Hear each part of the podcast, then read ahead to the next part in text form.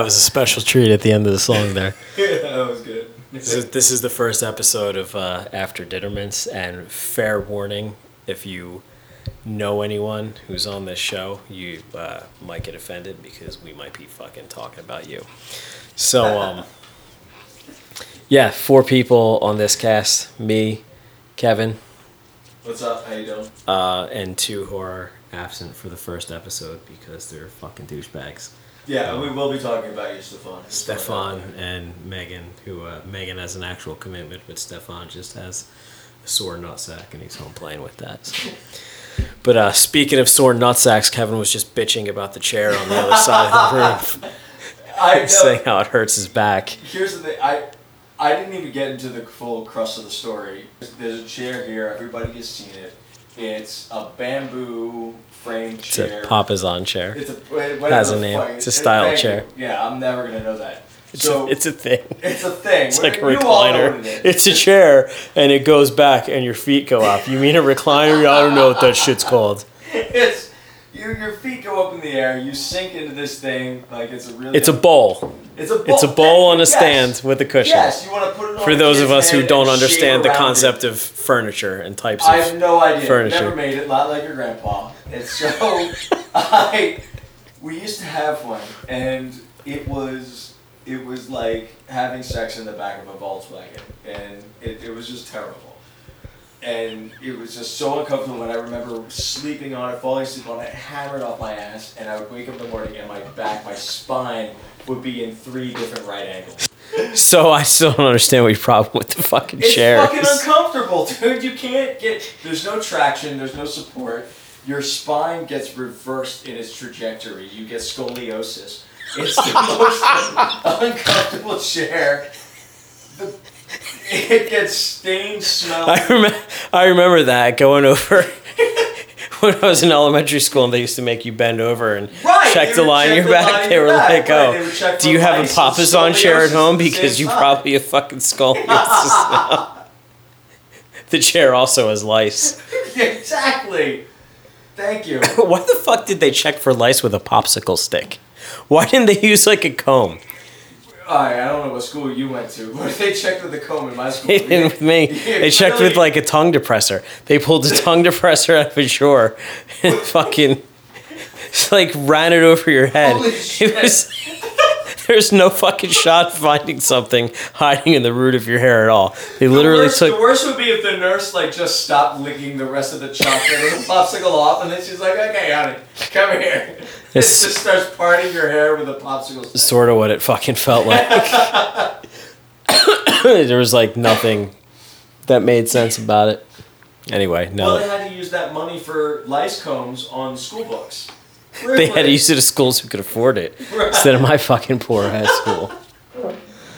I yeah, I tried to be there with you, but I just couldn't because I clearly remember combs. We had the nice brushed metal ones too, that like were they fine? Like a dog tick comb? Yeah, exactly. I use like that dog- to comb my hurt, beard. It gets all the knots They fucking hurt. First, they dig into your scalp and they rake your scalp back, so you get these ridges like they're growing corn, and then and then it pulls the hair out that it catches. It was very uncomfortable. That didn't happen with us. I feel like the nurse maybe just didn't give a shit and didn't want to be there. There- So they were just like, how do I get out of here as fast as threw the possible? They took a tongue everybody. They were just depressor. Like yes, lice here. It was. It, it wasn't like it wasn't like like a regular popsicle stick either. It was like that double wide Oh, it's the ones like that you get with a presser. It's like Where it was like like the width like the width of like two adult male fingers. so it wasn't getting between anything. It was just like rubbing over your head. It was like it would- they basically tussled your hair and they were like get out of here. Meanwhile, like that was. she's reading like People magazine off to the side. right. Yeah. like, They just didn't give a "Yeah, fuck at all. You got mice. So Kevin, I heard you got lost with Waze the other day. Okay, yes, Waze. Fuck Waze. Alright, I got a buddy. it- Waze started out in California, okay. um, Silicon Valley shit, and it grew exponentially real quick. I got a buddy of mine out in California, really, really good friend of mine. So he kept sending me and all of our friends over here, hey you guys, Waze app, Waze app, Waze app. Here's my concern with the Waze app. It, it is, um, you have to, uh, I can't think of the fucking word I'm thinking about right now. You have to interact with the app. So you're right, I couldn't think of interact. wow. So you're driving down the road and you're trying to look at the thing on your phone saying, Where am I going? And all of a sudden, a giant balloon pops up saying, Is the accident still there? And it blocks you from knowing the exit you have to get off of. And the only way to get rid of it is to actually look down at your phone and interact with your phone saying yes or no. We have enough problems with people dying from texting. And now we have a Waze app that forces you to like interact with it and then possibly cause another act. You might as well just be texting the map and saying, "Hey, what's up, buddy? There's no fucking accident here. Let me continue." Like, I what the fuck? But you just press yes or no. It's really not that involved. When you're driving, I don't want to have to look down on my phone and have to press a button just to clear the screen to see where I'm going again. I don't want to have to interact with it. It's there as a map guide for me to glance at and then get my eyes back on the road. On a regular basis, I'm driving the New Jersey Turnpike Yes. while Facebooking and probably asleep. Okay. I'm very comfortable doing those three things at the same now, time. I let me just full disclosure. There were many, many times in my early twenties, fuck, in my early thirties, that I would drive and literally change my entire outfit, like my clothes, my pants, my shirt, whatever, while driving a manual transmission and drinking coffee at the same time. I can't do that anymore. That's I- because you don't drive anymore. I don't. All right, fair enough. But it doesn't mean that that's the way that you should have the app interact. Okay. It's not safe. but that's what the basis of the app is. You're interacting with it, It's and like, then based hey, on In order based on the safe, continuous, make you unsafe. but based on the continuous feedback, it updates everybody else to say there's still traffic. Go the other way. Beyond the fact that Google sucks regarding that they send you seven miles out of your way to get to your destination, mm-hmm. their traffic reporting is on point. Why does Waze force interaction when they don't have to? What? because they don't not have if, to. If Google can do it without Google owns custom- Waze, by the way. They recently acquired. It's been Like like, four a- months. no, it's been longer than that. No. It's been like a year. No way. Yeah, Google it. I can't without losing this. Alright. no, it's been like a year. All right, maybe it's been that long. I don't know, but still, bullshit. Okay. That's my problem with Waze. I don't want to have to sit there and look down at my phone, all the while not breaking in time to smack into the to the, the Lamborghini in front of me and have like lose my insurance. Where are you driving that you're following all these Lamborghinis? There was one Lamborghini mentioned. Just You're throwing it out following these Maybe a few Lamborghinis while while you're fucking while you're looking at this app and fucking pressing buttons. Also, it's too cartoony. Like, what's with all those ghost bubbles? That does annoy me. Although for a while I was really not- I'm not into getting- running over road goodies, and I would sometimes go out of my way to run them over All just right, to. I clearly haven't used the app enough because I have no idea what road good. is. Yeah, they put like fucking pineapples and soccer balls and shit on the road. And if you Is go, this Mario Brothers? you go out of your way to run them over Are on you the map, serious? and you get points. Are you I don't know what they serious? mean. I don't. I don't know if they fucking do anything or add up to anything. But So Mar, it's it's essentially a Nintendo game. Yeah, it's like there's- there's a game. and you're like somehow competing. I'm totally talking out of my ass. You- You're somehow competing So am I. It's with other drivers to acquire points by running over things on the road while you're texting and driving and letting everybody know where the pothole is. Right. Yeah. So that that doesn't add to oh it's in the lane next to you. So let me cut off people to get a fake pineapple, and cause an accident. the one thing that makes me really fucking crazy about it, the two things. There's two, which is more than Which one. Which is the one thing. which is the one, thing. the one thing. thing. is that there are two things that really Is that- piss me off about the three things about this app. So, driving the work, I, I work in Hoboken. Driving the work as you go over the road, uh, there's you leave Jersey City. There's one main road that goes through both. Circle around to the right. Um, it's called Observer Highway, and there's a pothole that literally stretches two thirds of the road. It's more or less unavoidable Right. and it's like Waze is alerting me every fucking five seconds that there's a pothole, except that pothole. so really, there's two problems here.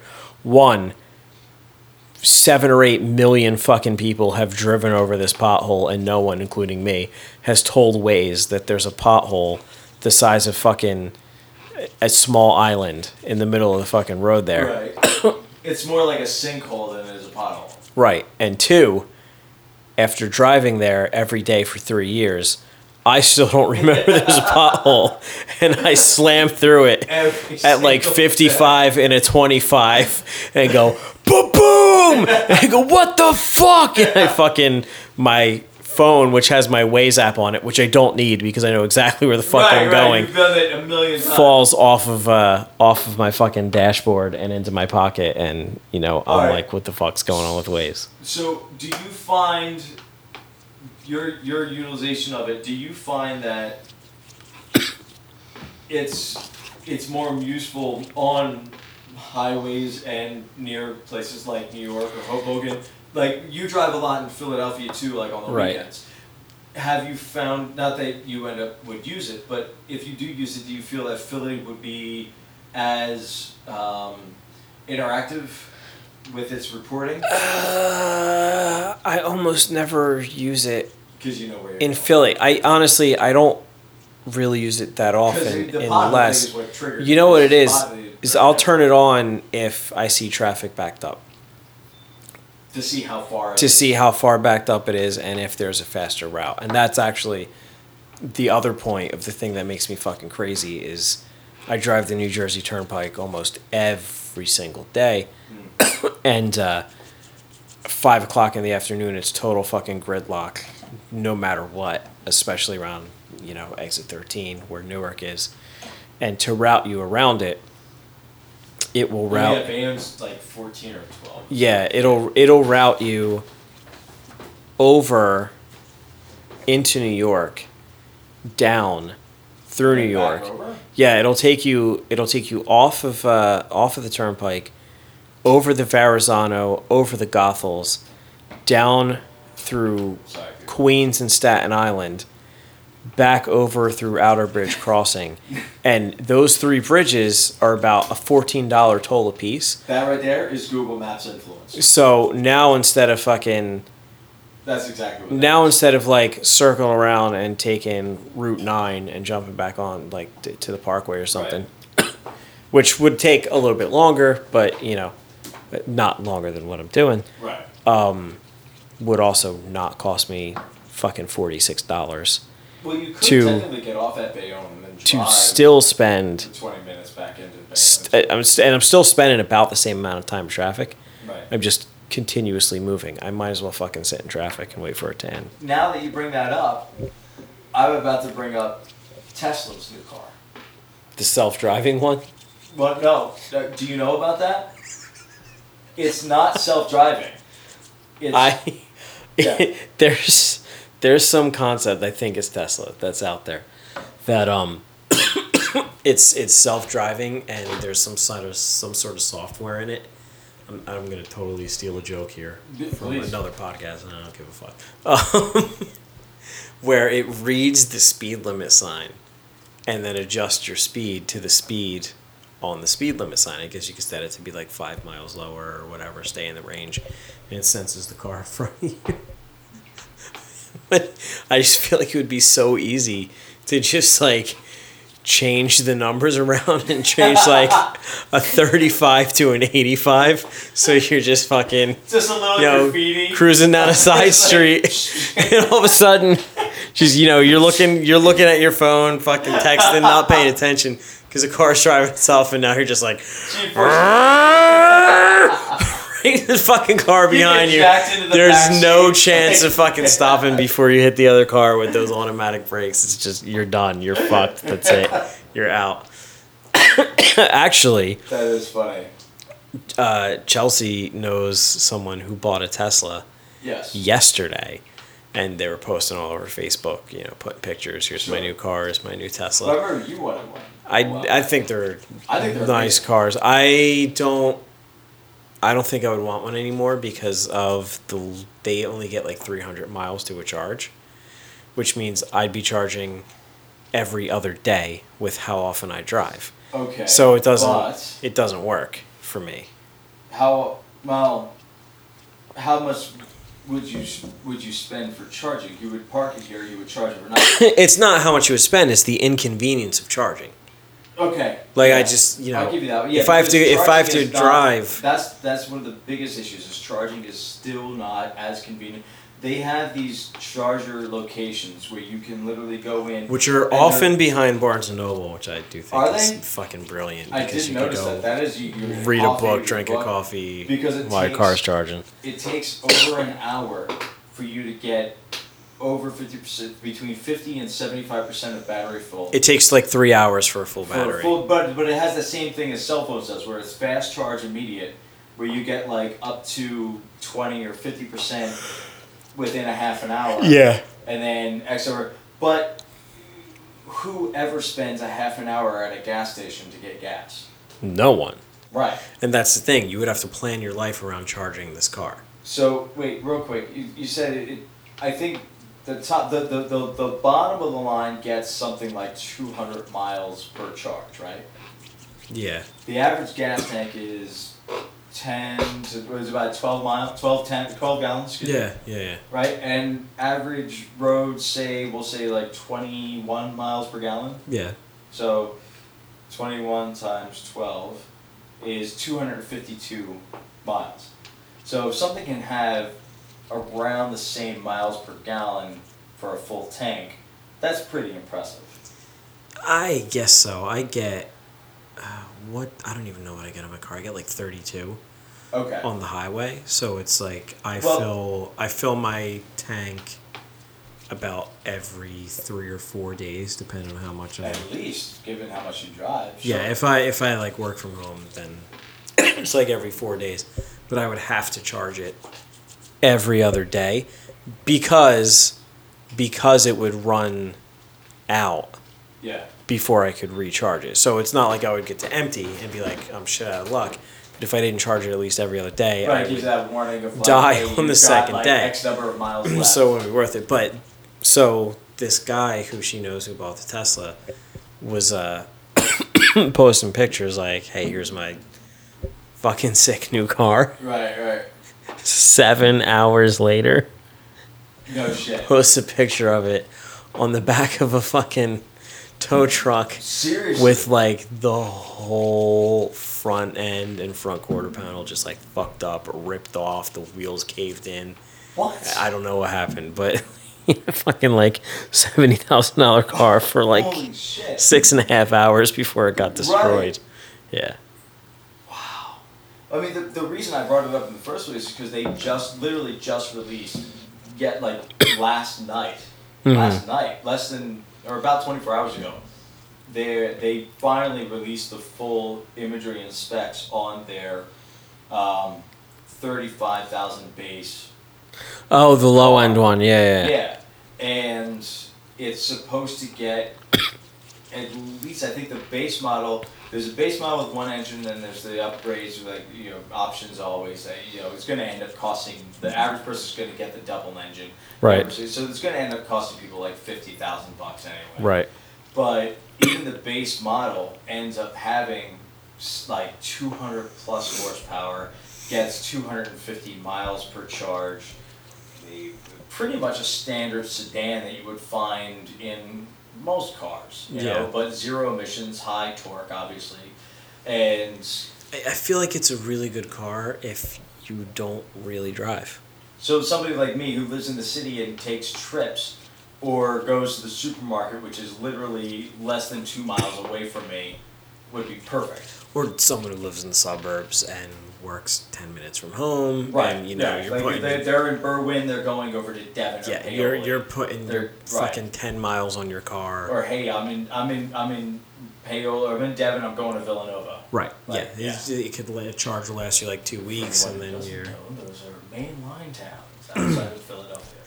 They're uh, a charge will last you like fucking a week and a half. Right. You know, you can go without putting gas, but I I put fucking, you know, gas like three times a day, Yeah. three times a day, three times That's a week, lot. Yeah. Well, and that's with I don't know. I'm I'm still on the bandwagon because I still think that there's the the push because of Tesla, the the um, immediacy of larger corporations, larger car companies to put something out has been uh, become a priority. Right. So you have Chevy, you have Ford, you have Chrysler. All of these guys are putting out something. I mean, Chevy's been the most prominent, I think, as at least for as advertising is concerned, as far as getting something out first uh, as a competition. They're still not going to be able to compete just for the mere fact that Tesla is still a brass ring car company.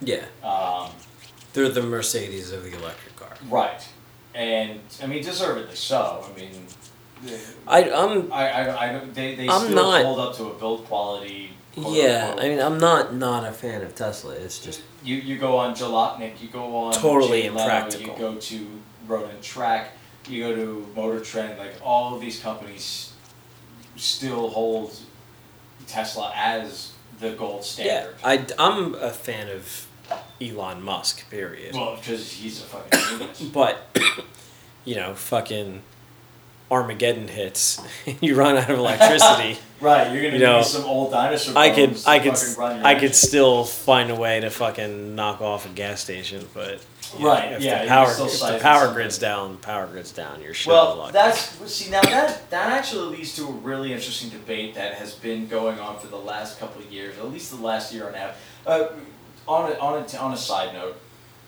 I spend a lot of my time. I was almost going to say free time, but I don't allow my time to be free. I spend a lot of my time researching anything that I find interesting or intriguing or whatever, you know, and a good amount of that for my entire life has been the car industry, have been cars, you know, so I follow, and, and I'm no expert, and there's people who have read way more than I have, who are more, way more in depth than I am.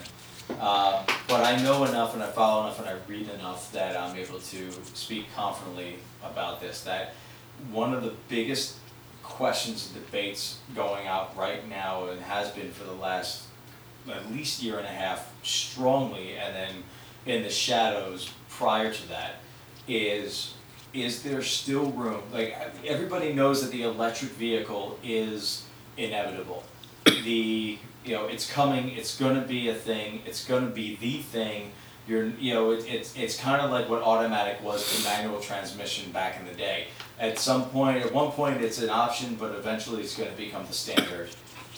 So at what point does um, combustion engines become obsolete? Do they come so expensive to run because gas doesn't get produced anymore? Where is that in our future? Is that 20 years, 50 years, 100 years down the line? And it's actually a really interesting debate because things, as, as much as things have progressed in the Industrial Revolution, nay, the, since the 80s, not even, I mean, count, cancel everything before the 80s, since the introduction of the real personal computer, which happened in the early 80s, how fast things have evolved. Who's to say something like that can't actually happen in the automobile industry? And how quickly can that become a thing? So, is there room? Will that be a thing? Uh, I think it depends realistically on a number of things. I don't think it's about gas being expensive. no, I no, it's that's about- not even like a. I think it's, about electric being cheap. I think when it becomes practical to own a car like that, because you can, you know, get a thousand miles away without having to recharge. Right. It's a number I'm pulling out of my ass, but you know. But it's not. Not- it's not an un- absurd number. Like, right. it if you if you're someone you- like me who has a giant commute, you- you know, you can't go if you you can't go to work and back twice without recharging your car. So it, it's that practicality.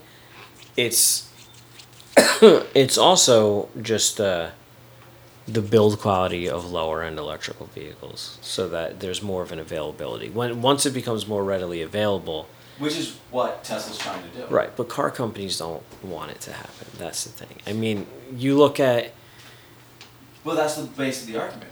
You're, are you, how hard can you fight the tide?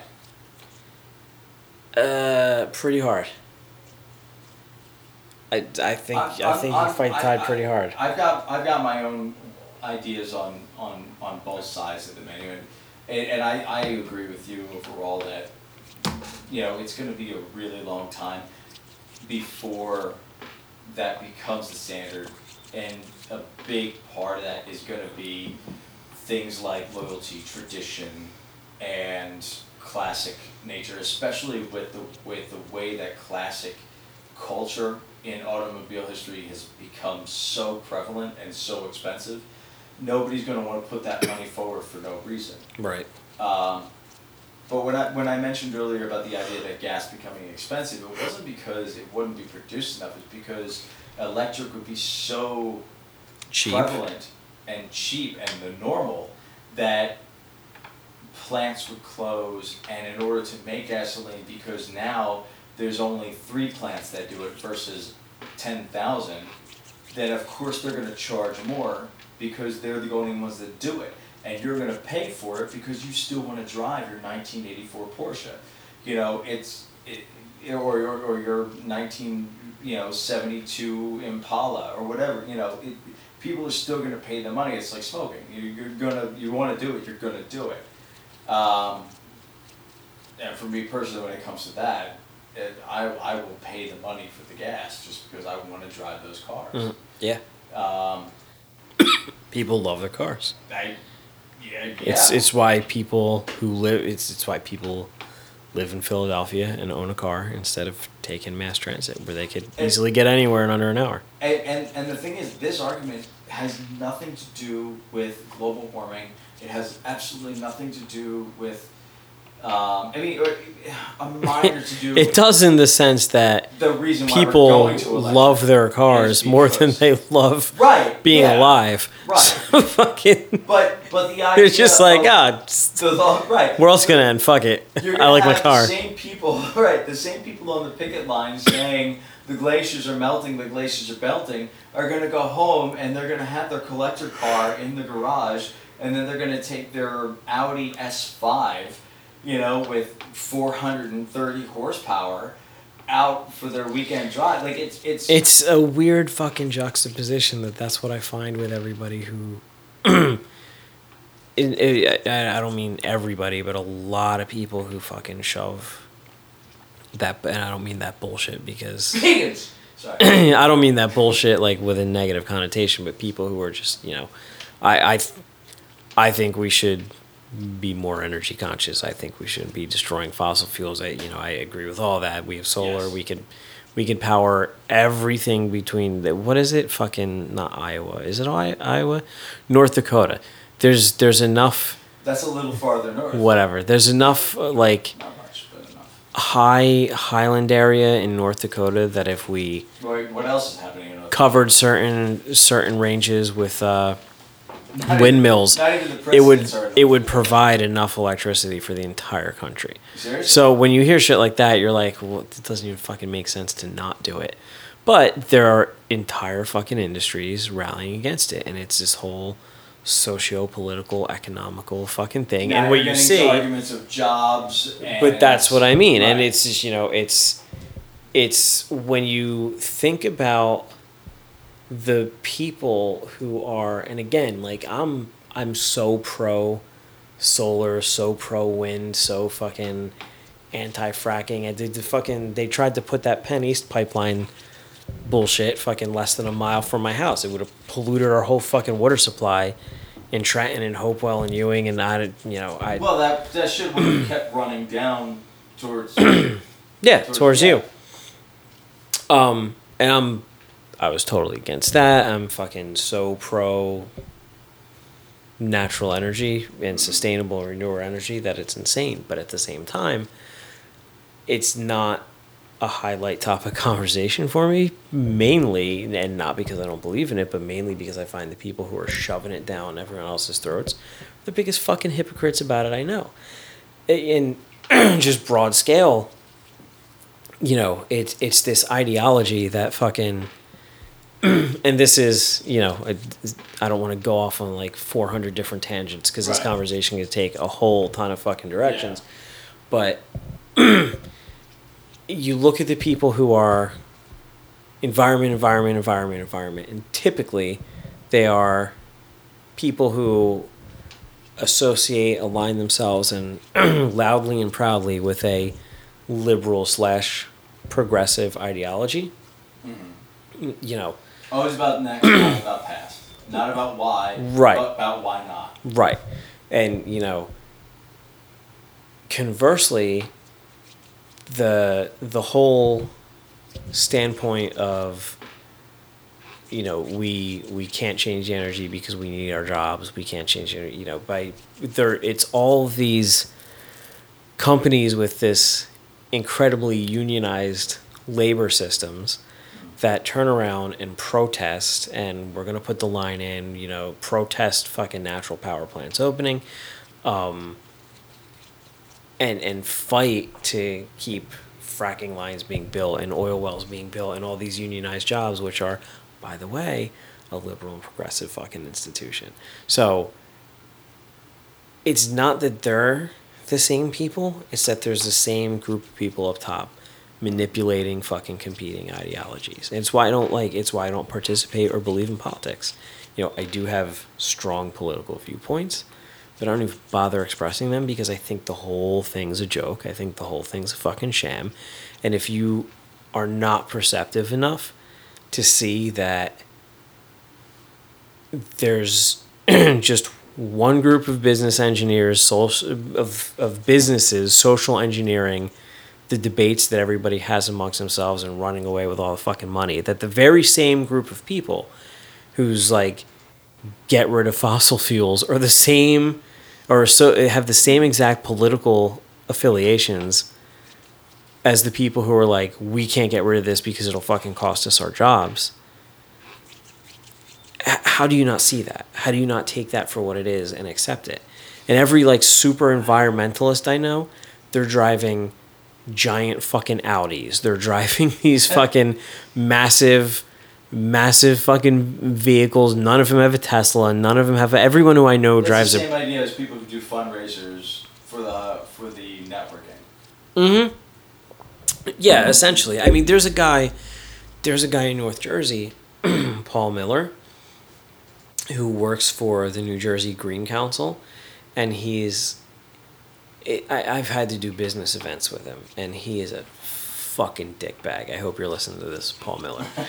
Um, dude, We'll send them a personal fucking dick bag. Anyone who's listening to this doesn't know I run a restaurant company and we have a lot of environmental and sustainable initiatives. And he wanted to do an event where our restaurant was one of the co-sponsors. And um, just an example of what a fucking dick he is. He uh, he tried to pull off some shit where all 50 vendors at this event would dump off their compostable trash in my restaurant's dumpster. What? After one day of service, he was like, "You guys can handle that, right?" I'm like, "No, go fuck yourself." Yeah, fuck you. Call the call the fucking Get call bin, get something. call the green fucking disposal Compost company. Solterra, Jersey Central Waste. Fucking call them, tell them you're doing a sustainable event, you want the sponsorship, and they'll get the recognition too. You're not fucking using my trash can. Yeah. Yeah, and he and you like literally asked us to go pick up all the trash from every vendor at the event, fifty vendors, bring it back to our fucking restaurant, throw it. out. First of all, how the fuck am I going to do that? This guy sounds a lot like Jay. Second of all, he's talking about. no, exactly. Second of all, we're in a parking lot with other restaurants, other co-tenants, a grocery store Right. that are obviously going to complain about the giant overflow of trash out of there. Right. And oh, by the way, So it was an afterthought, is what happened. by yeah, he forgot and was trying to shove it down "Oh, on you know everybody else, and he was like guys are the least of the super pissy about the fact that I was like, no, we're not going to do that. Um, but, but you should be. Mr. Green, Mr. Green, Mr. Environment. Hey, by the way, do you know where he makes his fucking money? Good.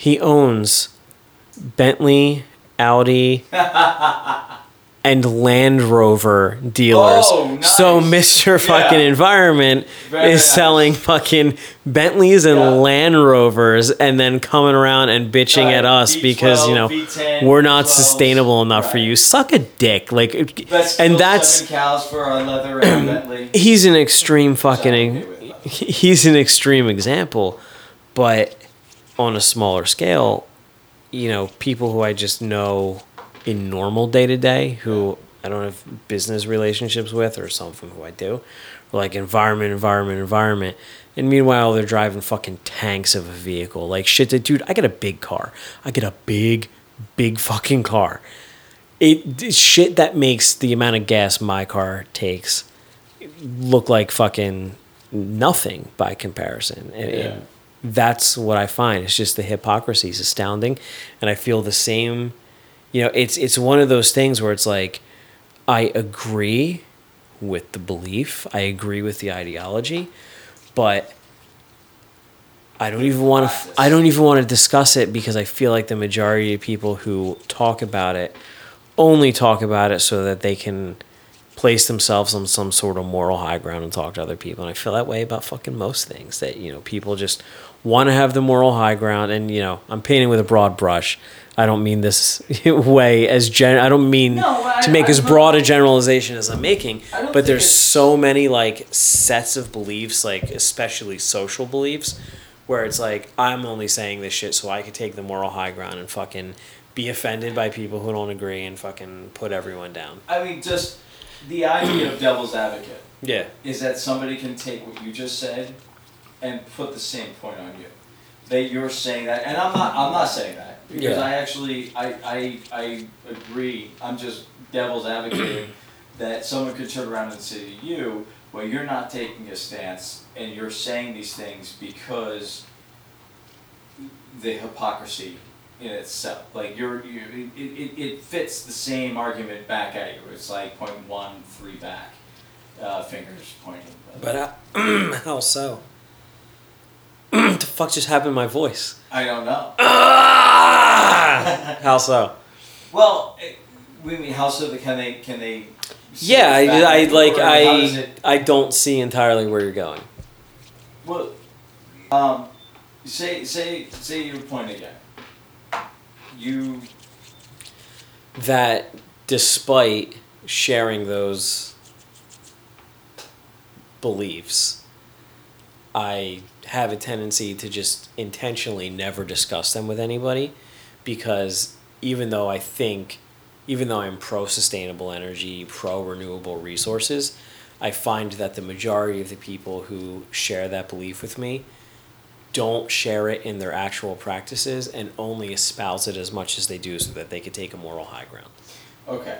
So, it's kind of it's kind of like the idea that. but by comparison, it's kind of like like when you like a band, but everybody who likes that band is a fucking asshole, so you have a hard time listening to them. That's kind of what it's Okay. like. So the idea of somebody having hypocrisy but still taking the moral high ground because of spouting something, you are purposely taking a stand of boycotting to obtain a moral high ground, even though it's guaranteed that there's hypocrisy. Because there- there's guaranteed hypocrisy. But it's not boycotting. It's not boycotting. Well, it's practicing I'm it not- listen, I- where you can. Again, remember, I'm not attacking you. No, no, I, I, I, I'm not taking it that way. I'm solely being a devil's advocate saying someone's argument can, your argument can reverse back onto you by you taking a moral high ground because you you won't interact or you won't have a compromise. Like some people might argue that their initiatives, their their their spouting is a compromise in their own lives and how to approach the situation the best that they can. So they'll still vocalize it, but they can't necessarily live that way verbatim. And it's really hard to be able to. But do you think? Just on a side note, it's really Yeah. hard to be able to just say, I can take this stance and live this way completely and change every aspect of my life in doing so. See, I I feel. And again, these are all extremes, and none of this really lies in extremes. But this is where arguments go. Arguments go to the extremes. There's Yeah. and that's the, that's the unfortunate part of it. Everybody runs and spends ten hours on the outskirts of something rather than twenty minutes on the inside of it. But my point still being, you have to be open to that. No, I I I sort of see your point. I just it's not actively boycotting a position because I don't like the people who hold that position. Right. It's participating in a way that you can because you think it's Do what you can through action, not through voice. right. Like vote vote with your dollar, do what you can, you know, whether Huge at proponent of vote with your Yeah, vote with your dollar. Vote with your is the only fucking vote that counts. You know, it's We're whole- gonna we're gonna whole different fucking because- conversation. Yeah, because But- your whole thing earlier with the whole policy, we're gonna channel that to another discussion because we, we that's a It's- whole it can't rabbit even- hole yeah. that we can go down in another. The the fact that people But- having that same mindset is the reason why it's like the which came first, the chicken or the egg. Closing out, But closing out the same, board is all I'm saying. closing Yes. out the same point though. Education exists, information is out there, and it's not that you should not share the information because people only get it that way, but the fucking bullshit social activism that surrounds it does more harm than good because it turns otherwise intelligent people off and against it rather than rallying to the side. Like I know people tangenting into completely different area. No, I don't. I don't think so. I think it's because that's sort of that's what shapes my opinion about it. So to give you an example, But and you're going, you know, because you're, you're starting to take something that's an ideology, a purpose, into action. And the action is a completely different discussion. Because the action, there, there, there are so many different facets on how you could enact a purpose. And now we're getting a discussion, well, which is the most effective? And no, I'm not getting into that discussion at all, Oh, okay. even a little bit.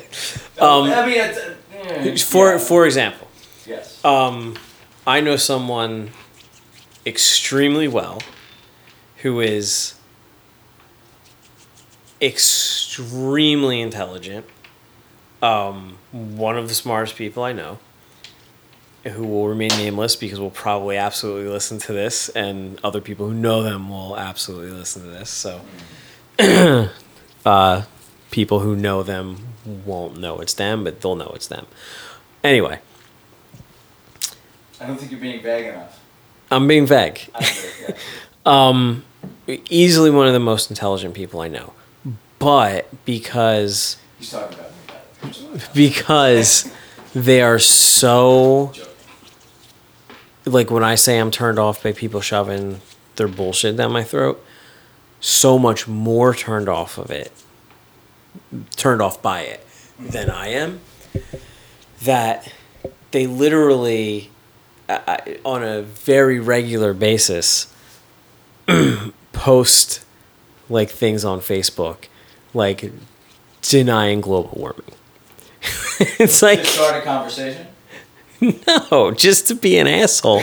Just well, to start not to start a conversation, to start an argument Yeah, with people, you know, to get those like that's what I meant. to get people come on board and be like, "Yeah, it's fucking bullshit. None of it's true. There's no proof blah blah." blah. And then to get like other people who are typically relatives of this person to to argue with them and you know and Right. and start this and like it's just this marriage dude i have beliefs. I have strong fucking beliefs that i'm pretty committed to. But this Yeah, like true. this marriage to your beliefs that you are just unwilling to consider facts that are in front of your face. And it's like to look at somebody that's otherwise in every other scenario in life like you know socially socially intelligent book smart you know respected successful and then you know and they are very conservative, and you know I'm pretty relative. I am pretty moderate. I guess I would be a libertarian, but whatever. But I'm relatively conservative myself. But like, there's a difference between like you know I would typically side with a Republican point of view and there's no fucking such thing as global warming, which is totally this person's perspective. And it's also the perspective of a lot of people I know. And it's a combination of like I buy into I'm a I'm joining I say this way too often, this is a different tangent, but I'm joining a team and I'm believing everything that fucking team says, which I have a total makes which I have a total problem with. Nothing But it's also Uh, the that's not true. the It does make me team the team that this person picked, they picked because the people on the other side just irritate him that much because the other side tends to be the side that's like, Okay, no, cramming your fucking beliefs down the throat. That sounds ang- anxious. That sounds. uh, for that example. Well, it is angry. That's for damn sure. I didn't Yeah. say they weren't angry and irrational. I said they were intelligent.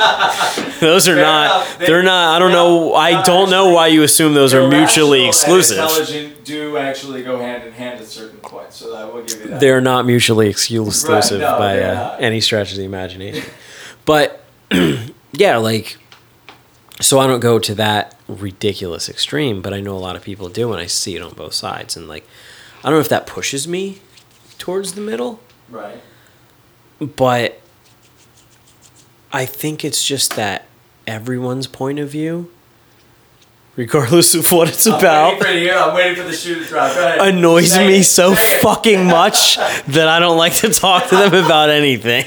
I was. I was like honestly hoping in all for- in, in probably probably in yeah. all in all fucking in all seriousness I think I'm at a point where the only people that I feel like are intelligent enough that I can have a fucking conversation with them are the people that are associated with this show and my friend Ken. And other than that, I just no one else is fucking, it, you know. And you, the thing is, I don't think I'm fucking special. I just think everyone's really fucking stupid on a grand scale. It's, that everybody else thinks that they're special. Yes, yes. I don't think anyone's special, No, no. and I don't exclude myself from that Nor fucking they be, group. But and, and that I will say is a tangent for another conversation about the ability of entitlement from from someone's uh, being raised or their their their their, their life as the assumption that they deserve. Right. But that's I don't even get me fucking started on that shit. Because especially working in the industries that you and I work, it's oh my god. How many times have you heard this? I don't get paid enough, or it's not my job. The fucking Right. So full circle, coming full circle. Um, the argument, the idea of you know combustion engines versus electric engines. How long will combustion engines survive or grasp onto reality uh, before uh, electrical engines or alternative energy engines become beyond? you know when it's it's it's really clear like we like I, I said you know practical this that a major company has to find a way for it to actually be more profitable for them that's Well, see, that's no. when the point of change is That's that's the problem. It has become a That's- potentially profitable item. The one of the first cars ever made was an electric car oh yeah back in like nineteen twelve or some Yeah. shit. Like well was, that's the reason we don't have that uh fucking ethanol do, do you know do you No. know like the whole preach, brother. fucking um it, it John Rockefeller. John Rockefeller is the reason that you don't have ethanol. He's also the reason for prohibition. Obviously, ton of fucking oil money. And Henry Ford came out and he made this statement. By the way, not automobile oil, lamp oil. no, No? petro- petroleum. Lamp oil was where he made his major money right before anything else. He sold kerosene and lamp oil to that was this was just before light bulbs. He essentially lit the entire fucking country. At the same time, though, he he was the major petroleum supplier to the country, so he was also selling the petroleum to companies that were converting it into gasoline. So that said, yeah, that said, yeah. um, yeah, Rockefeller Plaza didn't get built on nothing. Um, that said, he Henry Ford came out. I, I don't want to. I'm going to totally butcher the statement, but basically, okay, I butcher everything. basically, you know, came out and said, you know, all of our cars can totally run on alcohol, and it's going to be cheaper. It's going to be more efficient, and engines are actually more efficient that burn alcohol than burn gasoline. At least they were at the time that this was going on. Um, and the Rock, Rockefeller actually funded all of the all of the fucking propaganda to begin to make alcohol legal, including prohibition. Prohibition basically happened because of Rockefeller, because I did not know people that. because people crazy. realized, be, because he realized that you could just take any fucking source of alcohol and use it to fuel your vehicle, and then he's not that he's no longer a, you know a fucking They can fuel your vehicle, then they can fuel anything else. multi-billionaire, but Right. that that income stream, that revenue stream stops coming in. Take a huge So sure. He's so have to close factories. You have to fire a number of people. so one he's the reason for prohibition because the people that ma- the, the same way he used petroleum to both manufacture lamp oil and gasoline the companies that were supplying the, the initial alcohol companies like liquor companies people who were manufacturing beer wine liquor mm. were not wine but beer and liquor were um, the same companies that were manufacturing ethanol because they can they they had the supply and they were selling it to the companies that supply so by shutting those companies down Yeah. he was no longer allowing ethanol so ethanol manufacturers their supply so he funded prohibition shut down the importing and and distribution of alcohol f- legally I'll tell you. legally he's the reason that fucking isopropyl is uh what do they put in sold it over the counter. is yeah is under is is a non-distillable alcohol because they combine it with what I because that, that was one of the first things well people are going to drink rubbing alcohol Yeah. well can't if not if you put so you, you used to be able to in the 20s you could and then they added the chemical compound that is non-distillable so you can't distill the alcohol and put it in any other drink or drink it straight because it'll fucking kill you yeah. um, he's the reason for that, all because he didn't want to fucking, all, all because he that. fought the tide. And this is what I mean about fighting the tide. When you said, how long can you fight the tide? How hard can you fight the tide? Well, pretty fucking hard if you're that powerful. Right. Because you could shut the whole fucking shit down. And that's what he did. Until this day, we are on, we're, we are literally on fossil fuels right now because of Rockefeller. There's a fucking, there's a documentary on it. I absolutely want to see It's it. called um it. it's called oh god, how big oil how big oil bought the world or something like that or how big oil control fuck, I'm going to have to look it up. I really Yeah, don't know. Um I'm to look it up now. In a similar way though, you look at uh I mean, we're, we're talking about a time where it was also still technically legal, and the reason why it became illegal for things like monopolies between Carnegie, Rockefeller, uh, even technically Ford, even though he kind of came after the cusp, the crusp of, of, of the whole legal issue. how big oil conquered the world. Text that to me. It's a one hour and 11 minute documentary on John Rockefeller and Seriously, text that to me. I'm going to Is that Netflix? uh, YouTube. That perfect. It's probably on Netflix. No, I got YouTube too. I Apple TV has. I, Oh, you have YouTube? Did you know that was free? YouTube's free. I this is totally unrelated and triggered. and. Yeah, I bought my mother and stepfather gift certificates to to float in float tanks. Yeah, yeah. for uh, Christmas, and they just used them today.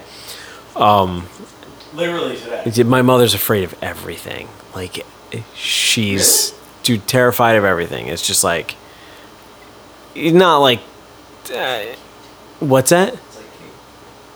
Yeah, sorta, yeah. Uh, but not totally. Like no, like she just she hasn't she hasn't like uh, how do I fucking put it?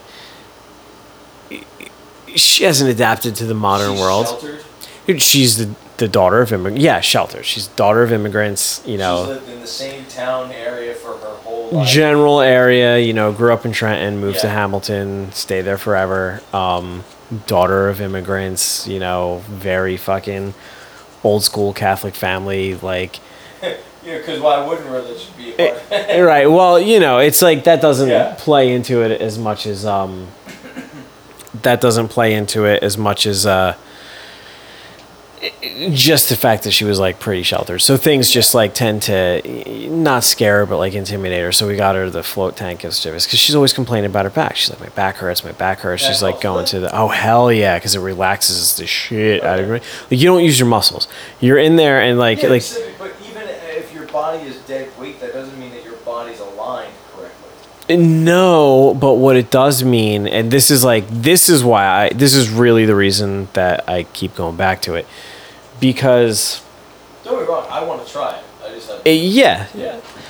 but you know all of like you take all the bullshit out of it you take the like you see things in there and fucking you get high before you go in and it's you know it's like you're tripping about drugs like like you take all you take all that out of it the reality is you're not supporting your own weight at all but not like in a way where you know you lay on your bed or and you have like pressure spots or even you like lay on a hardwood floor which is supposed to be the best thing for your back you're still using stabilizer muscles like those little things around your spine. You go in the tank for an hour and 30 minutes you're literally not even using stabilizer muscles. So when you get out you feel so relaxed and so supple and that's the reason that i was like all right i'm gonna get this for you like jersey sheets um, and she was like, she all morning, like today was the day she was going, she's texting me. She's like, Am I going to drown? Am I going to drown? I was like, Yeah, that's how these places stay in business because so many of your clients fucking drown. I was like, you, the obituaries. she was, she was like, she texted, she texted me, survived by. Michael she Maduro. texted me and Chelsea. Died by- Exactly. Death by flotation tank. If flotation tank fell on you, you'd be pretty fucked. But yeah, true. But um, she's texting me. She's like, she's texting me and Chelsea. She's like, "Am I gonna?"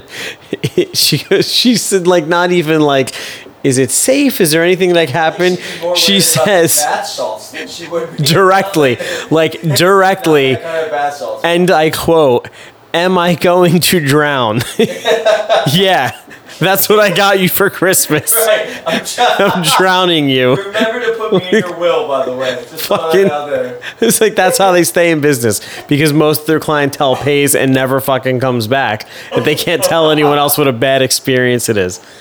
Did she text me like an hour? Can you imagine like just a picture of somebody coming up on like one of those bad detective shows or something like, yeah, hi, we're here looking for so and so. Yeah, they were here, but then they left. I don't know what happened to them. But while you're here, for a special introductory price, come on in. Twenty dollars, you get the floor yourself. She um she texted me like an hour later. She was like, I can't believe how much I liked it. She's like the lady. She's like I told the lady I was nervous, and she was making fun of me for being scared, which like made me relax more. She's like I felt like I slept for like eight hours. She's like I've never felt so good after something. Yeah. And I was like, good, because I, I wholeheartedly expect her to be like, oh, it was dark, it was wet, Right. like which is like my favorite fucking scenario to be in. Yeah. But um, yeah, she was like, this was the best thing. She's like, I can't wait to do it again. I was like totally surprised.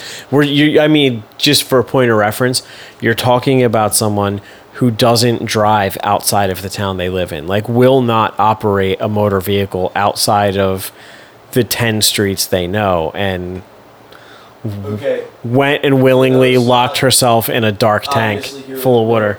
I'm making that hand gesture that you do when you say that your mind is blown, like you put it up against your head and then you expand it out like an octopus. I, I am I am dumbfounded by the fact that someone will not drive. Doesn't drive. X number of miles from their own. Yeah, she doesn't drive like she doesn't drive more than ten minutes away, and like and she never has. Never. Any time in my life where we've gone more than ten minutes away, some that I've gone with her, like as a kid, someone else was driving. Either my dad when they were together, or you know her husband, or fucking like my aunt, should have great my aunt or something. It's just she's always leased her cars. It fucking puts no miles on them. It's an easy way to do it there's nothing on them. Like if any, if we we would take day trips to the beach, like we never Right. went on vacation. We would always take day trips. Fucking honestly, it's like why would you when you live 45 minutes from the beach? Right. But Go to a beach here versus a beach somewhere else. yeah, and what's the difference? But yeah, there's sand, there's water, you're well, good. I mean, anyway.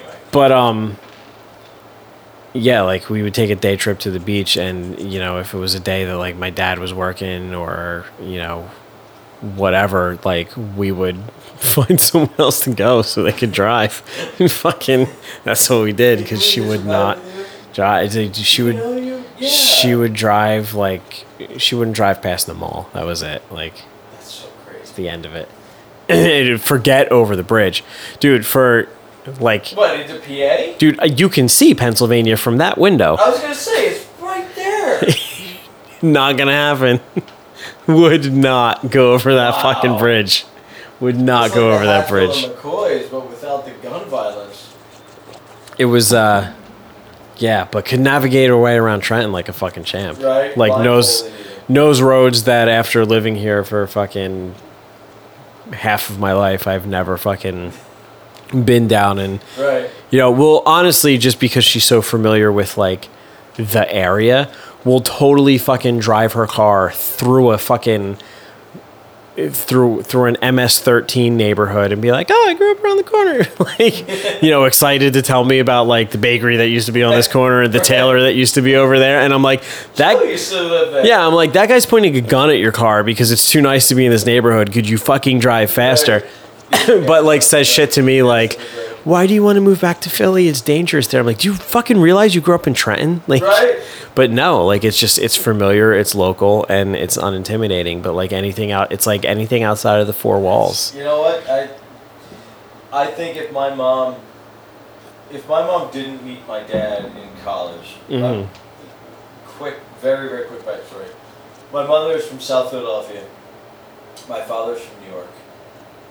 My mother went to Cabrini College out in the main line outside of the, in the suburbs of Philadelphia. My father went to Villanova. They met while they were in college. If it wasn't for meeting my father, like right now they live 18 miles away from the house that my mother grew up in. So it's not like she's still so far away, but she is far enough. 18 miles is a lot of distance. And it is, a I mean, my mother went from saying water to Washer. Like she added an H somewhere. I don't know how, but she did. But even 18 miles, which is in the grand scheme of nothing, if she didn't meet my dad, she would have graduated college, she would have moved back down home into South Philadelphia, and ended up teaching at a school in the middle of, of Philadelphia, and she would never have left South Philadelphia. I guarantee it. So I can completely understand the idea of someone from their generation staying put. You know, and, and unfortunately, especially a female staying in that in that you know in that range. I totally get it. It does make sense. Yeah. I I mean, your mother was also, you know, your mother's Italian, right?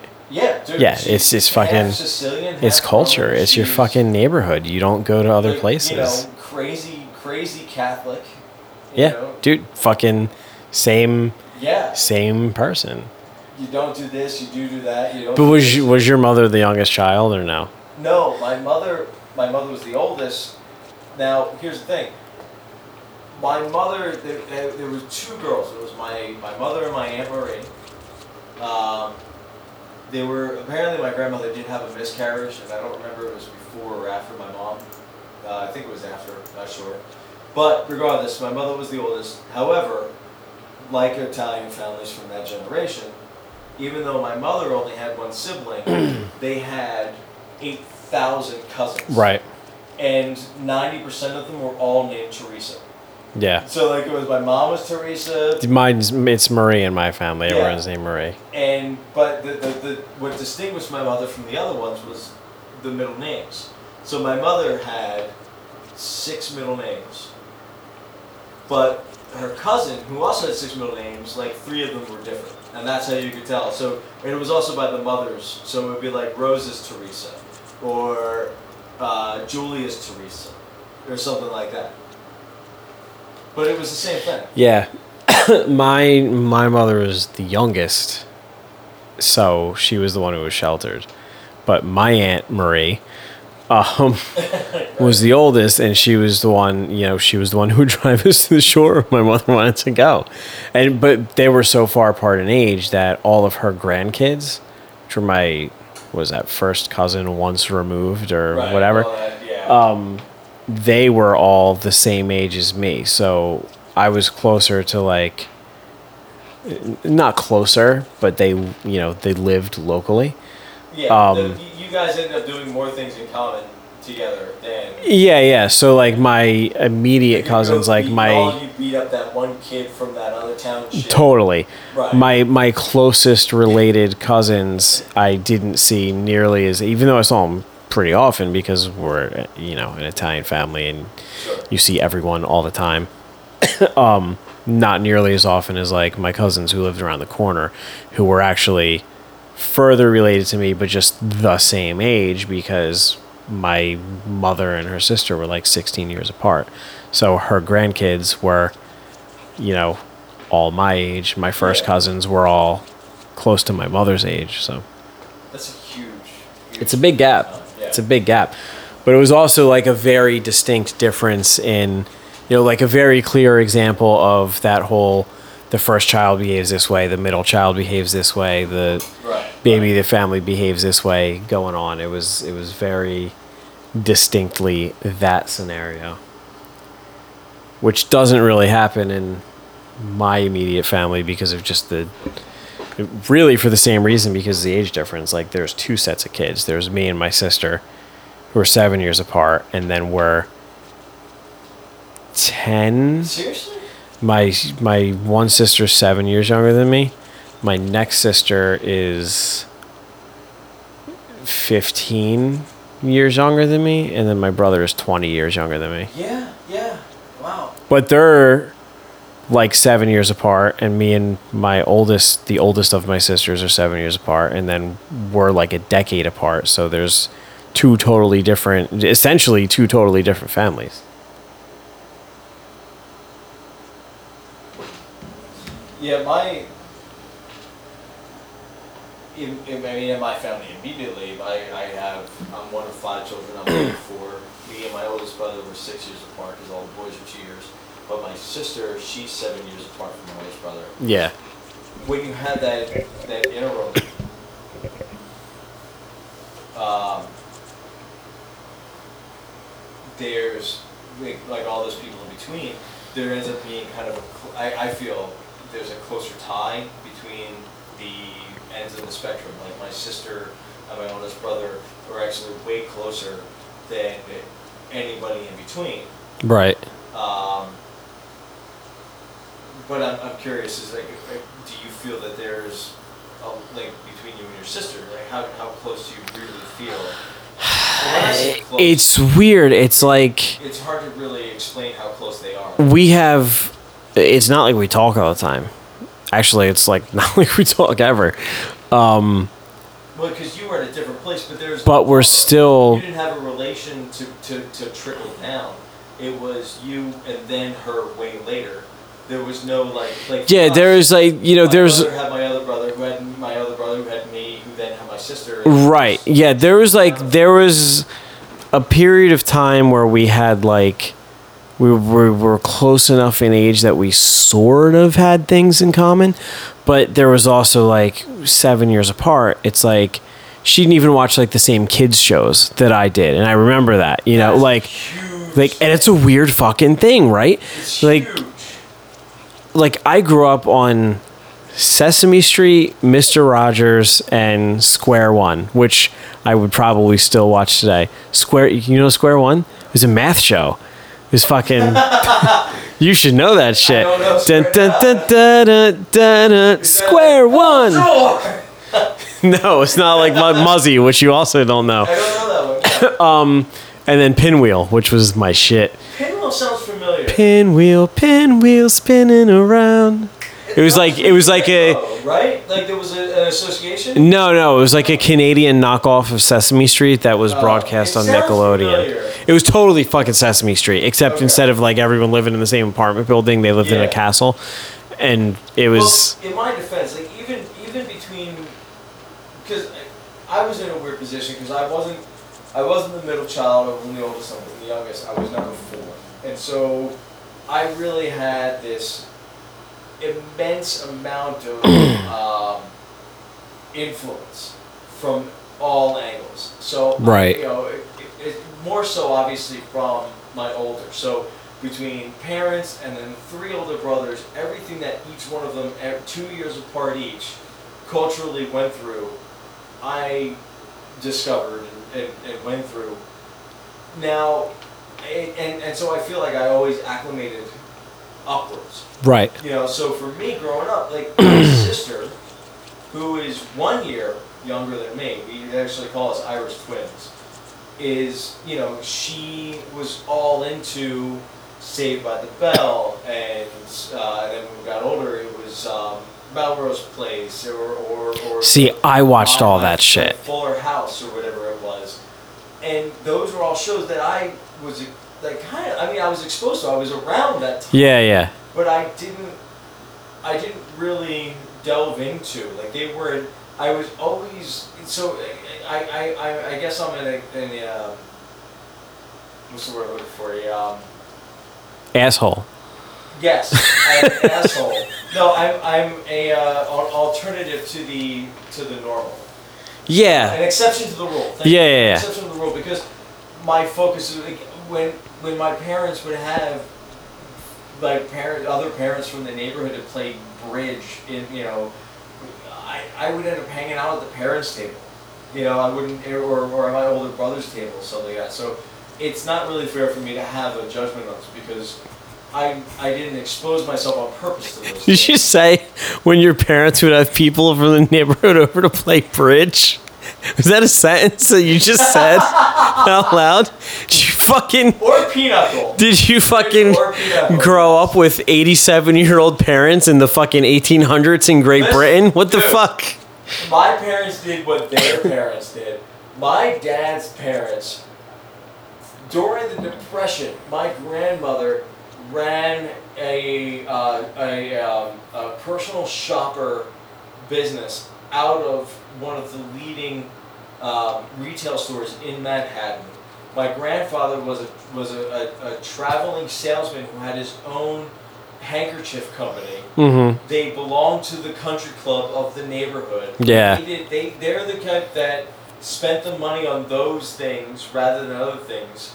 You know, and of course my father's education and whatnot. So Yeah. my dad, that's what he took from. Right. So Yeah, he took the culture that he wanted to be a part was of. like shit. My parents did bridge and Yeah. or whatever at the club weeknights. So that's Right. And ironically enough, so now that's what my brother David does.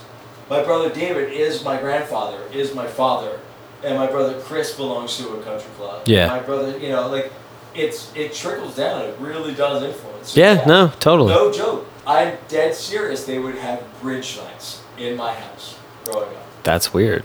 It's, We would have poker nights. Poker. I would have rather had poker. But, now as an adult, you know, hindsight, I would have rather had poker. Conversely, like my my grandmother's generation, my family, they were running numbers. so having gambling at our house They were the bookies. Was actually pretty fucking They were giving the horse Pretty natural hormones. and they were shooting the the, the, the, slow ones. leaving the head on the fucking porch of the guy didn't pay up. Right? Um But yeah, I- like- I, I jokingly say this, but I really do feel I would have been much better suited towards Oh, fuck yeah, like a different kind of- generation. I, Yeah. I, I know it sounds horrible to say because No, it isn't, dude. no, we are privileged enough to have been raised in the point where we can surpass that, and there are aspects of those lives, full disclosure, that are not desirable, that are not fantastical, that are not you know uh, storied fiction that could be made into a movie. Yeah. There are things that are really bad about that stuff. However, that being said, my instinct reaction to a lot of things can maybe tend a little bit more towards that immediate gratification of breaking somebody's fucking kneecaps Yeah. versus trying to be a little diplomatic about something. Dude, fucking. And I was born. Th- there's no doubt I was born to the wrong fucking generation. No doubt. Like this, this, this world is not for fucking me. It just isn't. Like I have, I'm. It's not even like, it's, it's this combination of disgust and disinterest. it's like, It's I get so aggravated when people. It's like, and and I I everybody can everybody can always turn the needle back to you. Like any argument you make, everybody can always find an example that fits you that you're Sure. critical about it. But the point being, oh my fucking god, how angry I always get when people pick the wrong battles. And I learned this the hard way when I was younger. Of course, I picked the wrong battles. But you know what happened when I picked the wrong battles? I got my ass beat because Yeah. of it. And I learned what battles to pick. I Right. learned how to really approach things Right. and focus on the right things versus the things that don't mean a fucking thing. And it's such a valuable lesson. It means the world to me. Like I wouldn't be who I am today if it wasn't for that stuff. Dude, and I get yeah. so angry when people fight. people don't fucking experience, dude. Dude, people don't. It, we just live in this nerf padded fucking world right It's now. worse worse. Is somebody made it? I don't, I don't remember who said it, but they made a statement the other day that was like, it really, like resonated with me, and they were like, you know, we are getting to the point where the people in power are going to come from a generation where they got participation trophies instead of learning what it instead of learning what it takes to fucking work hard and get results. And it's this sensation of entitlement and this belief of you know the world owes me because i'm special. And those are the people who are either are coming into fucking powerful roles in the world now. And that's a scary fucking thing. Those people are already part of our generation. oh i know. That i, were I know. Running companies already. but i feel like i feel like the real real Impact. generation that was impacted by that is just slightly just it's like we we are you know mid 30s we are sort of more or less the generation that's taking over right now. Yeah. but i'm talking people who are like around 25 now that 5 years from now are going to be doing the things that we're doing and in positions to like make calls that you know maybe it's fucking maybe it's senior level management at the company they fucking work for or maybe it's a maybe it's a right? Like government position like it could yeah it could be any of those fucking things and emails about how much they're gonna fucking corrupt the system. Right, and it's like- make so much money from it. you know people are inherently fucking selfish in the first place like that's Sure. that's a given you know maybe not inherently deceptive or mean or deceitful but inherently selfish One is a byproduct of the other. yeah Deception is a byproduct of selfishness. but when we But actually when we actually get to the that point where the people who fucking grew up with you know like i think you're special started with our generation like you're special you're you know you're Oh, you're individual you're this yeah, suck I a dick no you're not A trophy playing soccer one year, and on in all sincerity, I was awful. They used to they used to call me. I'm, I'm talking. I was like six or seven. They used to call me. agreed yeah no i don't i didn't there's nothing that you said to agree with so i shouldn't have said agree continue your story but i have i have a i have a point that's related i do agree that you were six They used to call me the Hurricane because I would no, I'm dead serious. That was my nickname because I would cause a ruckus everywhere. It was I played more kill the guy with the ball than actual soccer. That's sort of how I played. Yeah, and it was like anybody. So I would just barrel through anything Yeah. and anyone that was in my way. I totally made up for my lack of skill with extreme levels of aggression. Exactly. Yeah, they would like they would they would pride me on it. They would give me give me accolades of saying give me a nickname like you're the Hurricane. Like I was like I, I fucking yeah. yeah, but at least that's at least that's an effort. You And know, I- like that's It is an effort, but I still got a trophy. And my dad is the only one. And all right, just on the side team, on a side note, not because of this, because of many, many other reasons. Me and my father don't necessarily get along, but I have to give him credit. And Right. In certain things that he did. And one of the things that he did, maybe not correctly, but it had the result that he might have been looking for, is he would pull me aside at the end of the season. He didn't know the middle of the season, at the end of the season, and he would tell me, "You suck. Like you're bad. Like, Yeah. You're just." And it wouldn't even be more than that. It wouldn't be an explanation as to why. It would just be like, "Boom, no, you're awful." So I Right. would get this trophy, a participation trophy, and my dad would counter saying, "No, just no, bad." yeah. And thank God, in that regard, that that was there because, Yeah. Like you said, we're we are on the cusp. We are that starter generation Yeah. of that. So I I Like, I think experienced it as a kid. You did too. so. Real quick side story: When I was about six or seven, I started playing baseball. I agree. I hate baseball. I, I hate baseball till this day. I like baseball hats. That's about as far as it fucking goes. Curve your brims, people. By the way. Oh don't give a fuck. Jesus! Curve your This this is a three hour show by itself. So let's not get into curved brims. curve your brims. Fucking. So you know it's like you're. I'm like I must have been like six. I'm playing t-ball. Yeah. I fucking hit the thing, and you know the coach and my parents are like, "All right, now you run, run, run." So I start running. I get to the first base, and they're like, "Keep running, keep running." So, Down the line. so I'm like, "Holy shit! Someone must be chasing me." Everyone's telling me to keep running. I fucking ran off the practice field and into the woods. And fucking, my dad tells the story, and he's like, "You're just running into the woods, and you hear the leaves rustling, like shh, shh, shh, shh, shh. You're fucking running off into the woods, you fucking six year old moron. like someone's coming after you." but to circle back to what the actual point was, our generation got That's fucking funny. our generation got a got a trophy for participating. That happened. Like Yes. first place, second place, third place, tenth place, you still got a trophy because you were part of it. Right. But the next generation down, they didn't fucking keep score. And that's what's different. It's and also the, the the trophies we got still had titles to them.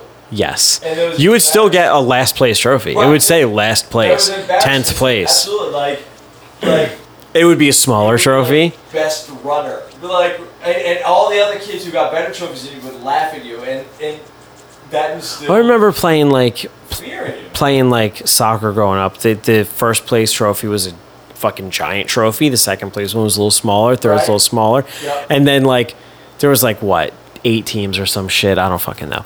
And uh, but they would gradually get smaller until this was. It was like it was like is this a is this a trophy or is this like an action figure that somebody painted?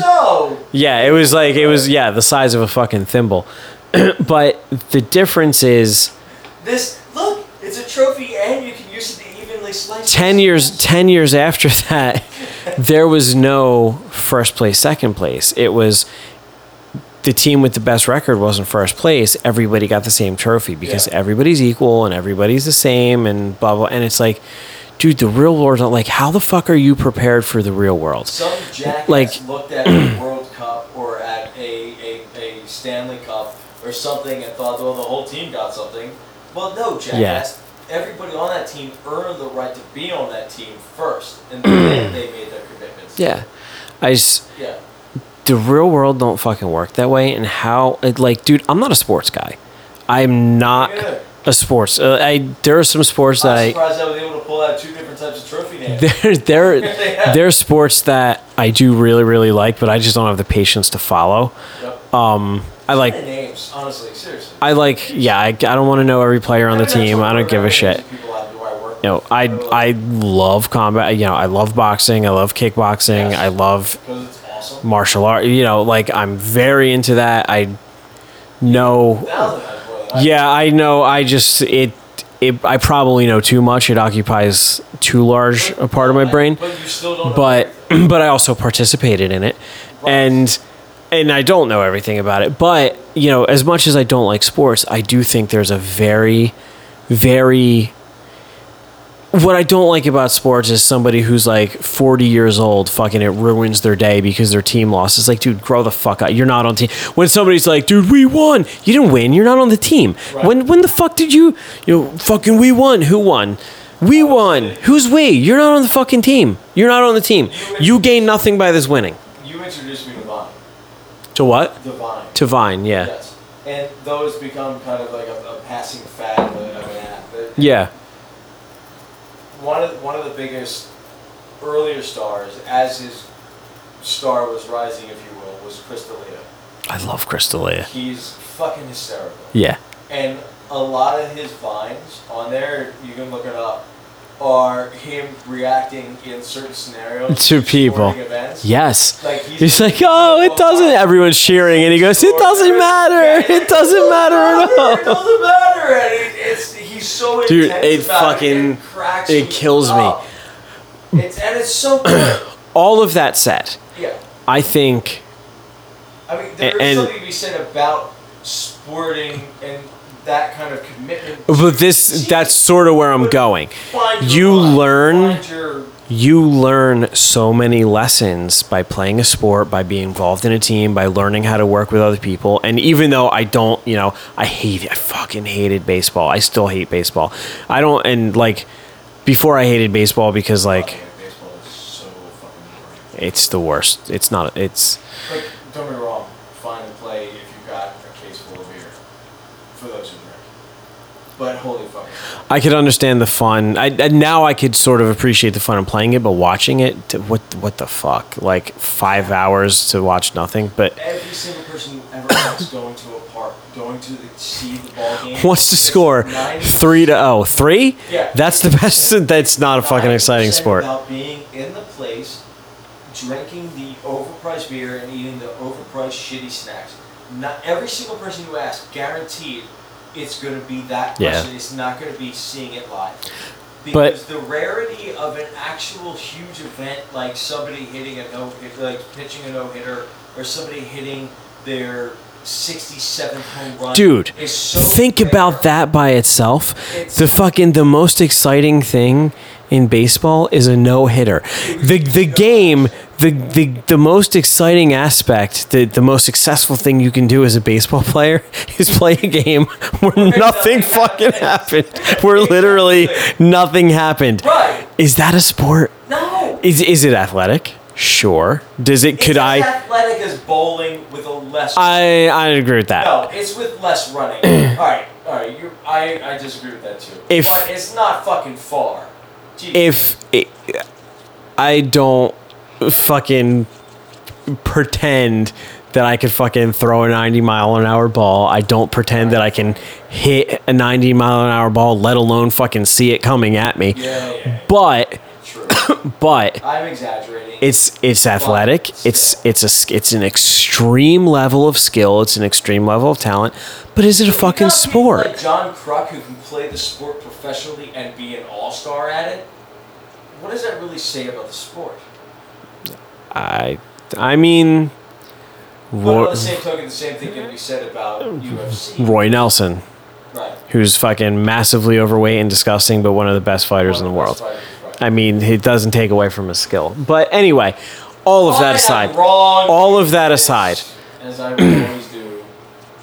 all of that aside, there are fucking lessons to be learned. You learn about teamwork, you learn about working with other people, you learn about competition, you you learn about what it feels like to win, what it feels like to lose. You learn to be a good winner, you learn to not be you learn to be a good loser. and if you take away knowing where you stand, you don't learn a lot of that stuff. Yeah. You don't learn you don't learn how to win. You don't learn how to lose. And you don't and and more importantly, more importantly, you don't learn how to rebound from a loss. And when life deals you a real fucking re, a real loss in life, eh, anything, fucking someone breaking up with you and you don't know how to handle it, something which will happen, something happening at work, something some guy on the street fucking some guy fucking running his mouth to you in the street, you don't know how to handle a conflict, your your parents being a fucking asshole, some you know, whatever it is. Late teens or early twenties, and somebody will look at you in what you consider to be cross-eyed in a restaurant. Yeah. You will feel some sort of way about it. and you won't know how to fucking handle it Yeah. because you've never if you're not handed a loss you don't know how to fucking rebound from a loss. And we're going from you know we went from a place where winning is everything which is not i don't think that's the right approach to a place where winning's important but everybody gets oh every everyone gets rewarded because you tried. It, it really- I don't think that's the right approach either, but it's closer to the right approach to a place where nobody wins. Everybody everybody's the same and everybody gets a trophy and everyone gets the same trophy and that's the mentality of the that that's that's that is why that, and dude I I believe this that is why I'm going to espouse shit as if it's true because I think it's true. Um that is That's all I'm why you have people now, yeah, capturing bullshit. That's what this whole thing's about. I am a professional. and I'm. Bullshitters. I have a microphone in front of my face. So for the domain. I'm the fucking expert. Yes. Um, but shall listen. that is why you have people now who feel they're owed. That is why you have people who are like, I should make fucking $15 an hour to work a minimum wage job. That is why you have people who think they need to be rewarded for doing doing nothing in life or think that they need to be treated a certain way because because they're just owed it. There's- and there's like- that's the mentality. And it isn't fucking it isn't it's just this fucked up lesson that we've begun teaching people and it's not like it's not about any of the hot button bullshit. It's not about race it's not about religion it's not about oppression it's not about se- it's not about any of that shit. It's just about that general fucking mindset of like not the mindset of like why not me? I can do what you can do but the the mindset of why not me? I should have what you have even though you might have fucking worked for it. And that isn't the fucking right mindset. And there's way too many people who think like that. You know it's it's one of those things too where you almost like see it happen to you. Like i didn't fucking like a conversation that i had with someone else earlier today about a dispute i had in my professional life. It's you know i wasn't born. I, i'm the vice president of a company um, and i'm not patting my fucking self on the back by saying that but i No, wasn't you are what you I yeah, I am what I am, and I've worked my fucking ass off to get there. Like I started in the industry that I'm in as an hourly employee. I became an hourly manager. I became an assistant manager, a general manager, a district manager, a director of operations, then a vice president. Then I left and went to a new company as director of operations, became a vice president again. I worked my fucking ass off. I've been working in this industry since I was 14 years old. I've been doing this for 20 fucking years. You know, so and but the, the point is that people don't fucking realize that I remember times when things were really fucking tough and I had to really struggle or times that I couldn't fucking pay my rent. Yeah, paycheck to paycheck. I couldn't fucking my, pay my bills. I couldn't pay my rent. I had a fucking ex fiance who opened credit cards in my name and ruined my fucking credit for 10 years. I couldn't fucking pay my car. I had a fucking car repoed. You know, people don't fucking know that shit, but they look at you like even where I am now, people who don't know that, yeah, they do now. People look at that shit, look at where I am now, and they're like, you know, well, fuck you. What do you know about like what it's like to struggle or this and that? Well, you don't fucking know. So it's like, you know, it, it does go, you know, we've all had and Right. I'm, I'm not. I'm not trying to say this in a way of competition. Yeah, yeah, I'm yeah, not trying to uh, say this in a way of diluting your struggles Sure, sure. in, in Mask of Mine. I'm saying that we've each had things, especially within this room, within within the two of us that I know specifically. Right. There are things that we've encountered that I would absolutely guarantee that 90% of the, of the population in this country uh, have- have not Sure. gone through. Yeah. Um, things that we've had to push through. And, you know, one thing that I always have to struggle with in my own mindset is an elitism in the sense of, well, I was able to pull myself out. How can't you? And and that is a Yeah. conversation because that is something I get that. it is circumstantial. You know, I was able to do this for myself after I found myself so far down the fucking hole. Why Sure. can't you? But that's a different situation. That's a different conversation.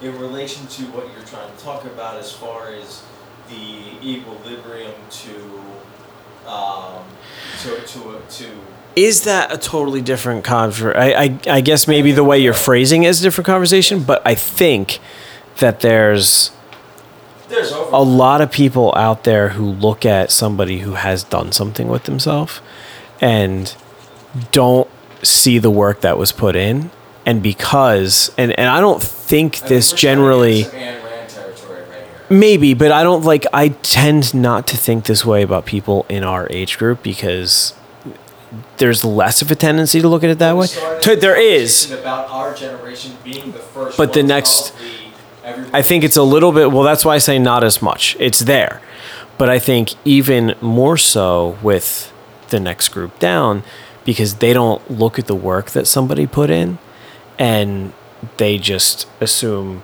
that work wasn't put in. Well, and it's like, well, fucking, why you asshole? Well, this goes back to exactly the, the stereotype of the narcissistic egomaniacs that we end up working with Yeah. on a regular basis on people who. And, and- but here's the fun thing: People who come from the total opposite end of the spectrum, of who were fucking born on third base, think they hit a fucking triple, are our age and think that everyone they exactly. They come from greater, uh, longer It- generations. absolutely true. Absolutely true. And those are from baby boomer generations who ended up making it big, and then generation passed down of, of, of funds. and It- It's a perspective thing too, because from the outside looking in, you don't know if the successful person was handed that or if they earned it, but you can tell by their work ethic. You could always tell by the work ethic, and you could always tell by There are litmus tests too. you could tell by their by what their ego about their work is. Um, you could tell by their openness to ideas. You can tell by how receptive or not receptive they are Sorry, to. openness to ideas is so It's broad it's so and be- and begging a whole different conversation. person that Nolan and I have encountered across like every single per, no exaggeration every fucking It might be uh, it might be an exaggeration. no but- I, I no, there's- there's an I archetype, right? This- and this is what we were- worked with in what I do I do consulting in this and, and, and every single one of them has been to the, to to a mind For the most Part. to the point of exactly what you did. But to play devil's advocate, sort of, yeah, right. Um, I I mean, you're you, you're doing what I'm doing. I paint with a broad brush. I'm like every single person, and I really mean like fucking a couple of the people, Right. but every single person who pisses me off is what I, is what I really mean. Twenty out of the millions. that- Yeah, but those are the ones that stick because they're fucking memorable because they're they Okay. they're like fucking But- sandpaper on your skin. So back to the So there's- you were saying earlier though uh, about you know people who deserve it versus earning it, and now you're starting to delve into a probability outcome. Um, but I also try to take, as you do, um, the the the the macro view of something. Right.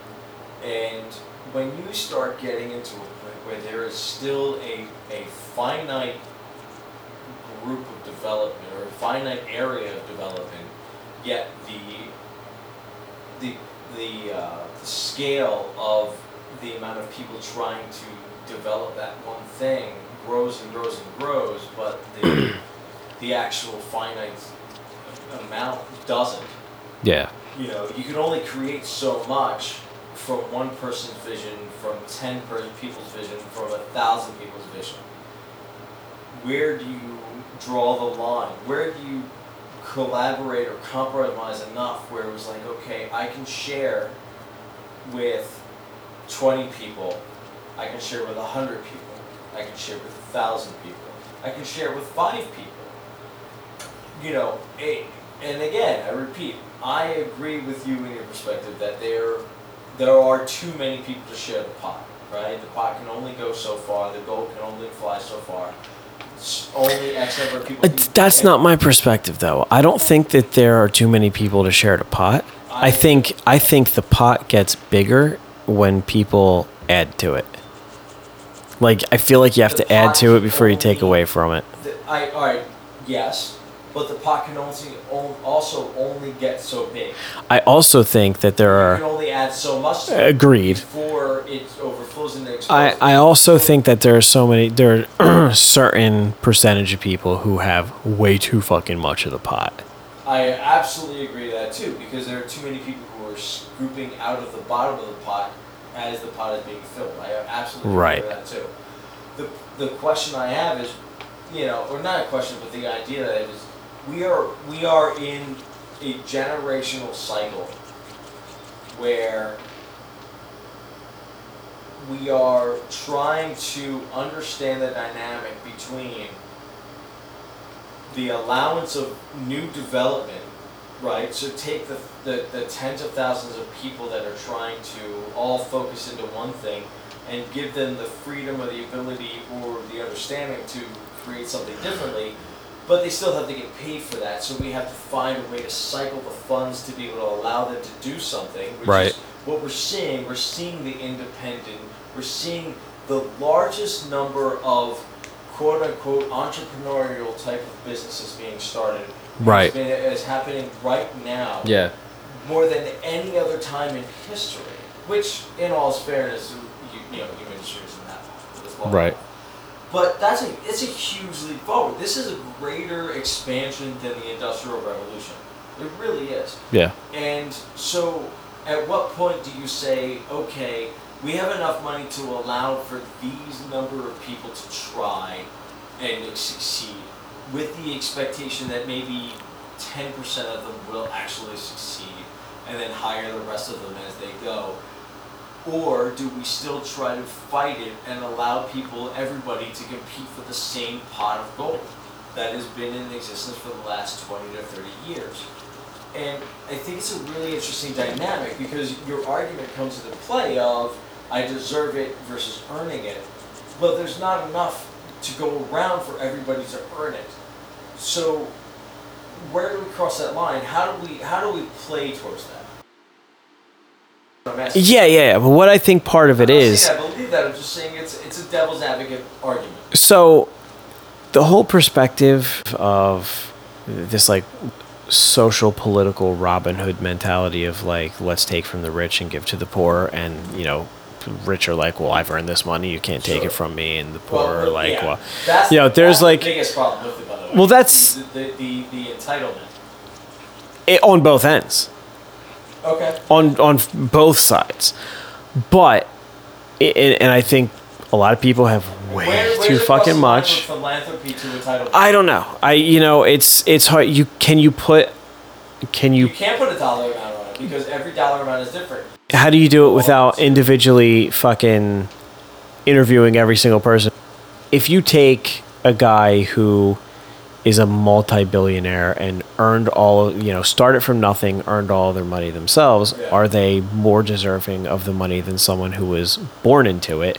You know, like a fucking ninth generation fucking Rockefeller or fucking do they deserve it as much as the person who worked for it? My ethical standpoint would say no. But what are you gonna? How, how do you how do you make you can't you can't make those distinctions.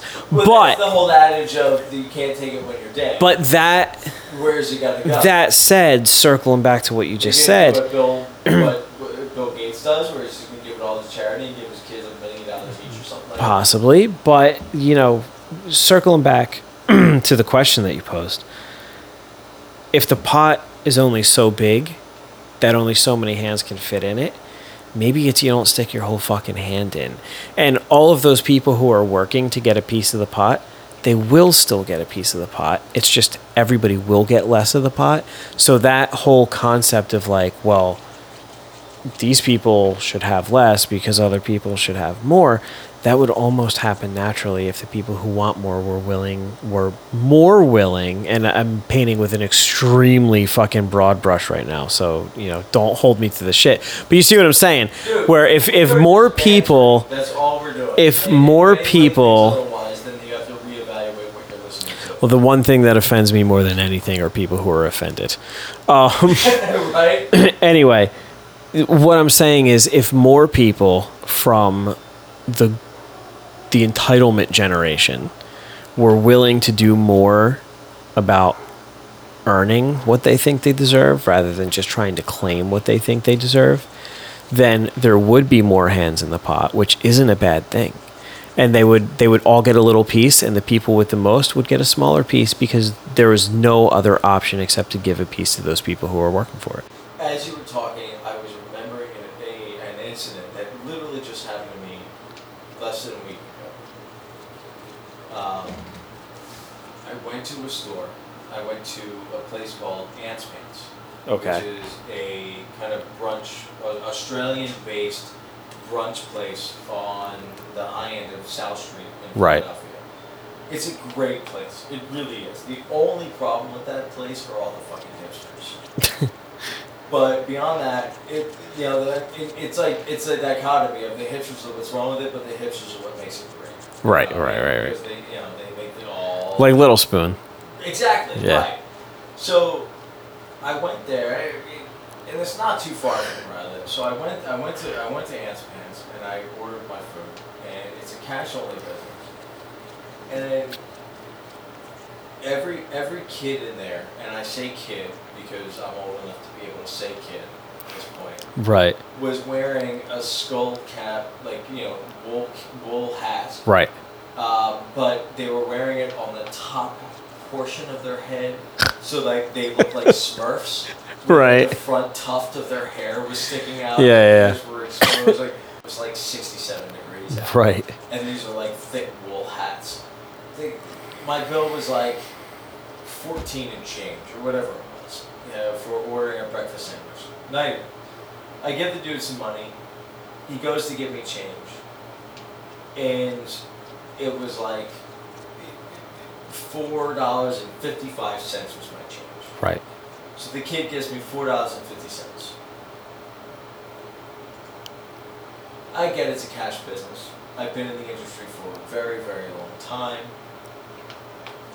But my expectation isn't for the restaurant to assume that I don't give a fuck. It's for them to give me the money in full and for me then to tip you appropriately. Right. So the kid gives me four bucks and fifty cents. Right. And I just, I'm like, okay, and I count it, and it's easy to count because it's two fucking quarters. And I look at the kid, unaggressively, not passive aggressively, but unaggressively, I just kind of stick my hand out for the rest of the change, but with the existing change still in my hand. Right. And he looks at me, dumbfounded. And I said, the rest of my change, please. And he looked at me, and he said, you want the five cents? With that level of question on his tone. And the only thing that I could think of is Like you were an asshole for wanting Right, five like, I cents. was a dick for wanting what was technically mine. It's a matter of principle. It's like not even about the five cents It's at that point. about the five It's cents. about the fact that you're a fucking dickhead and you clearly want the five cents and Right. now you can't fucking have it. Yeah, and the kid looked at me because to him, five cents was nothing. Yeah. That I clearly remember, and thankfully I do, because it still allows me to live the way that I live now. I clearly remember when five cents meant the difference. Right. All right, we've got a lot of stuff that we need to bench, obviously, Yep. for like the next conversation. But this was a lot of fun. It was a lot of fun. Thanks for listening and we'll talk to you next week.